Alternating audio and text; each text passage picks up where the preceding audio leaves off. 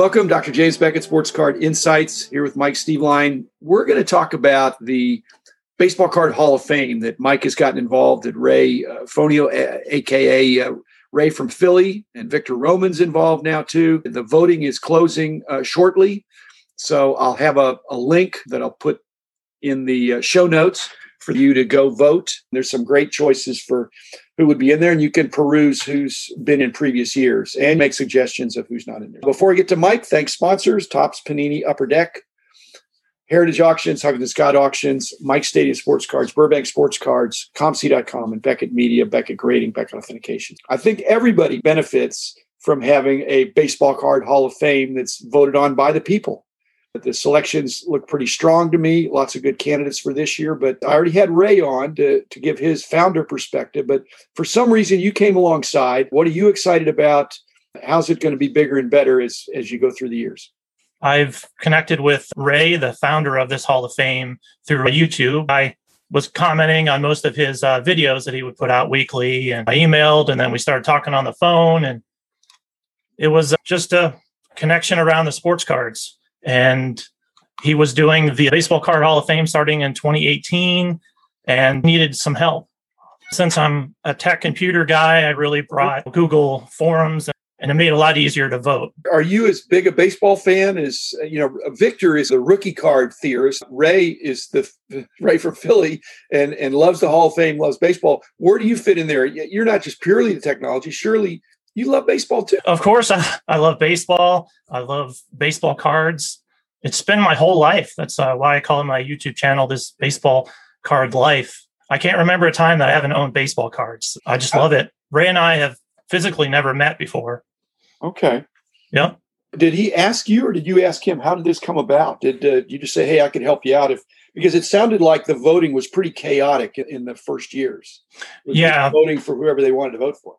Yeah, there was over like 140 cards that people submitted last year, and it was really overwhelming. And he really needed some help, so he brought in Victor and I to help him out and organize and spread the workload out a little bit. Do you feel like what was it, 1936 when the Hall of Fame started? The first yeah. I think. Yep you know, and they had maybe five in that first class. And there are some purists that said that the Hall of Fame's been dropping ever since. With letting, oh, I don't know about that. We've got well, Hank I mean, Aaron, Willie Mays. It, it, no, but I'm saying as they add people there, the people say well, that guy shouldn't have made it, or if he's in, this other guy should be in. So I mean, that the early inductees were pretty unassailable. They were pretty uh, formidable. And there's only one Babe Ruth, one Ty Cobb. Do you feel that way with the Baseball Card Hall of Fame when you lead off with the 52 Topps Mantle and the T206 Wagner, and you have 10 iconic cards, uh, whatever that was, three or four years ago in the 1st mm-hmm. class, and then 10 more the next year. But you're not running out of great cards, I don't think. But do you no. believe there's a drop off? Well, from the T206 Honus Wagner and the 52 Topps Mantle, of course, the, those are the king cards of the hobby, right? Yeah, I guess a little bit. Stan Musial rookie cards and 56 Topps Mantles and all these newer cards, they still belong in the Hall of Fame, even though they may not be the Babe Ruth rookie card, so to speak. Were you, uh, there's more than one card for certain players in the current ballot.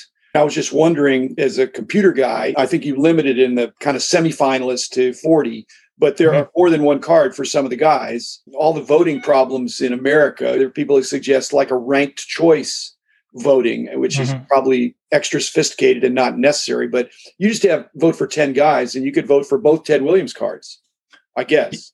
Yeah, yeah, you can. We were just picking 40 iconic great cards, no matter if it was three or four Mantles or three or four Ted Williams. It was yeah. just Actually, these are famous cards, and you you see them at a show, and you're like, "Wow, that's a great card." That's what we were going after. But when you look back with these 40 semifinalists for this year, I actually look back at the first three classes of the mm-hmm. 30 that were already in. And maybe I'm more analytical than some of the voters that you would have, but it just seemed like I'm trying to figure out is there a, a hold? Is there, well, that set's already covered or that player's already covered? Certainly somebody else ought to get a new person with a new set ought to get in ahead of something that wasn't. Yeah, we're counting on the community to really help us out for uh, the class of 2022 for sure. You can voice your opinion by going to the Hall of Fame video on YouTube and just in the description write down what cards you want or think should be in the Hall of Fame. And and are most people doing that? Because I don't think I did that. I think I just voted. But are most Yeah, people Most like- people are just voting. Yeah. But I've collected a, a small list of uh, what cards some people are, are listing.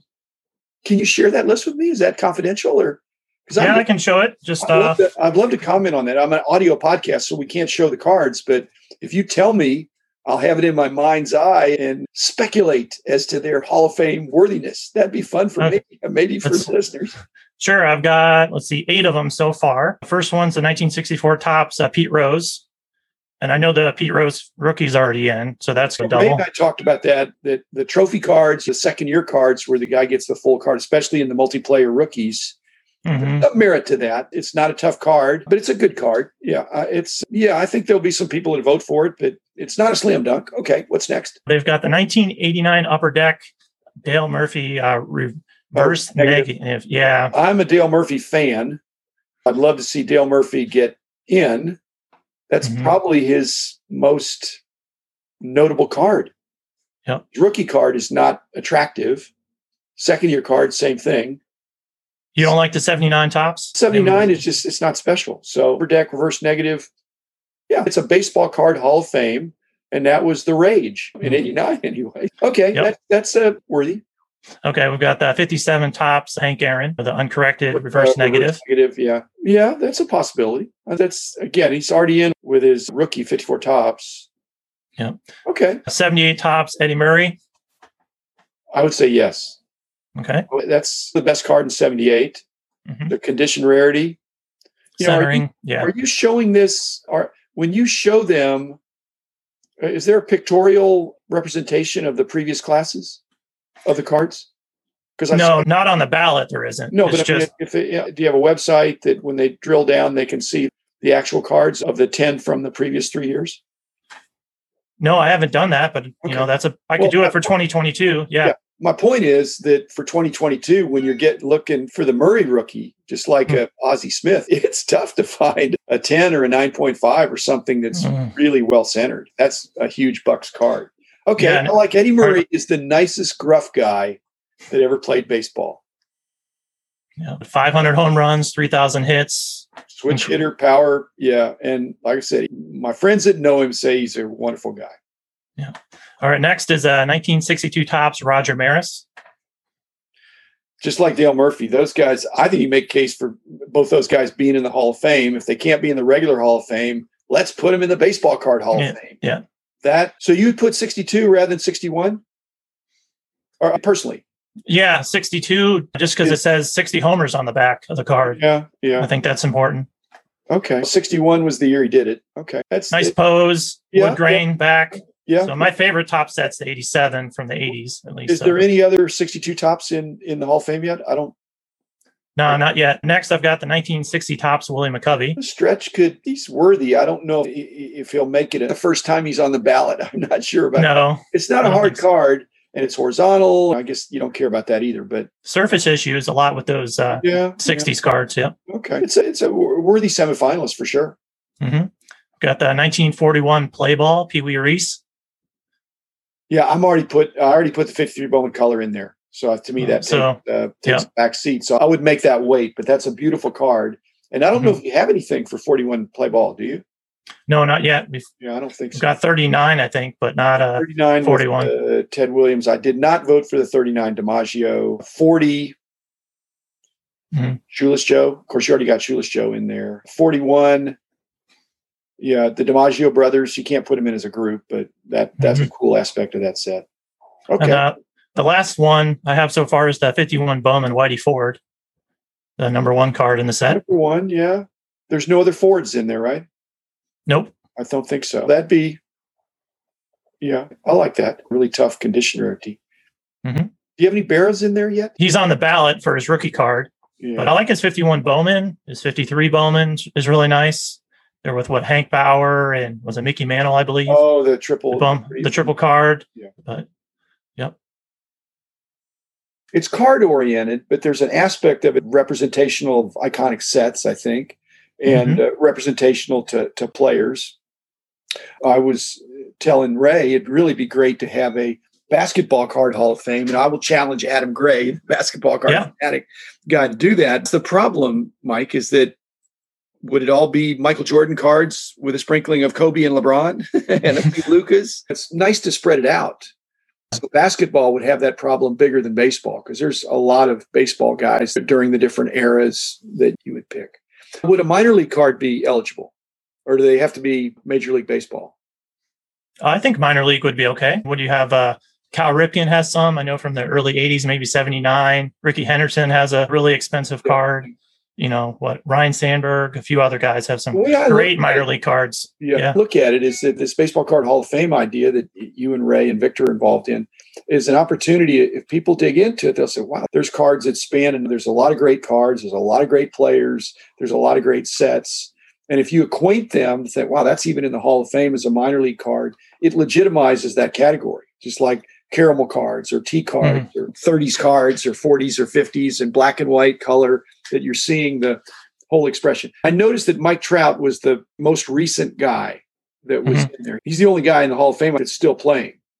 That's correct. Yep. And is that by is, is that okay that somebody could put Bryce Harper in on something or Juan Soto or Yeah, they can put down whatever they want. And the committee that I'm a part of will consider every card that everyone puts. But as of right now, in the fourth class, there's so many other great cards right oh, now. They're so many other ones that deserve to be in that have completed their career and are just iconic cards that are worthy. Will Bryce Harper get in in Okay. 10 years eventually? Sure. Okay, so basically, the committee, which I think sounds like a lot of fun, Yeah. taking these holdovers, people that don't get voted in this year, you would consider most, if not all of those, plus the nominees that you're getting over the course of the next uh, week or two, and then Yep. you'll sit down. Will you add some that that haven't been mentioned? Are you guys going to bring in? I really, we're trying to keep it to community input. You're in the community. Victor's in the community. Yeah.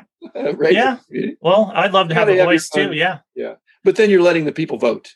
Yes. people vote. Absolutely. It's it's not like in the baseball writers where you got to get 75 or the committee, I think you've got to get 75% of the vote. It's just the top 10 vote getters, I think, right? Mm, Yes. Yep. And so- Yeah, I was speaking with Ray about your conversation, and we thought it's it's great, and we've decided the people that get the lowest vote are going to get bumped out. Yeah. So that way, next year we can add more than ten cards and keep it to that forty card limit. basically, I love it that you're a big baseball fan, not just a baseball card guy, but a baseball. And Victor, I've already interviewed Victor a while back, and he's really sharp. And Ray was just great to hear his story of how he was inspired to start this. It's off to a good start, Mike. So uh, Absolutely. Know you're at this. It's necessary for you to bring your expertise to this because it's getting more complicated. But it, it'll be fun over the years. I look forward to having you back and uh, talking more about it. So thanks for bringing your tech expertise to it, and uh, thanks, listeners. Uh, go ahead and vote. The, I'll provide the link on the show notes. And just it's a new tradition that I'm delighted to be a voter. I'm just a voter, and I, I uh, encourage you to have your own opinions. So thanks, Mike. Thanks, everybody. Be back again tomorrow with another episode.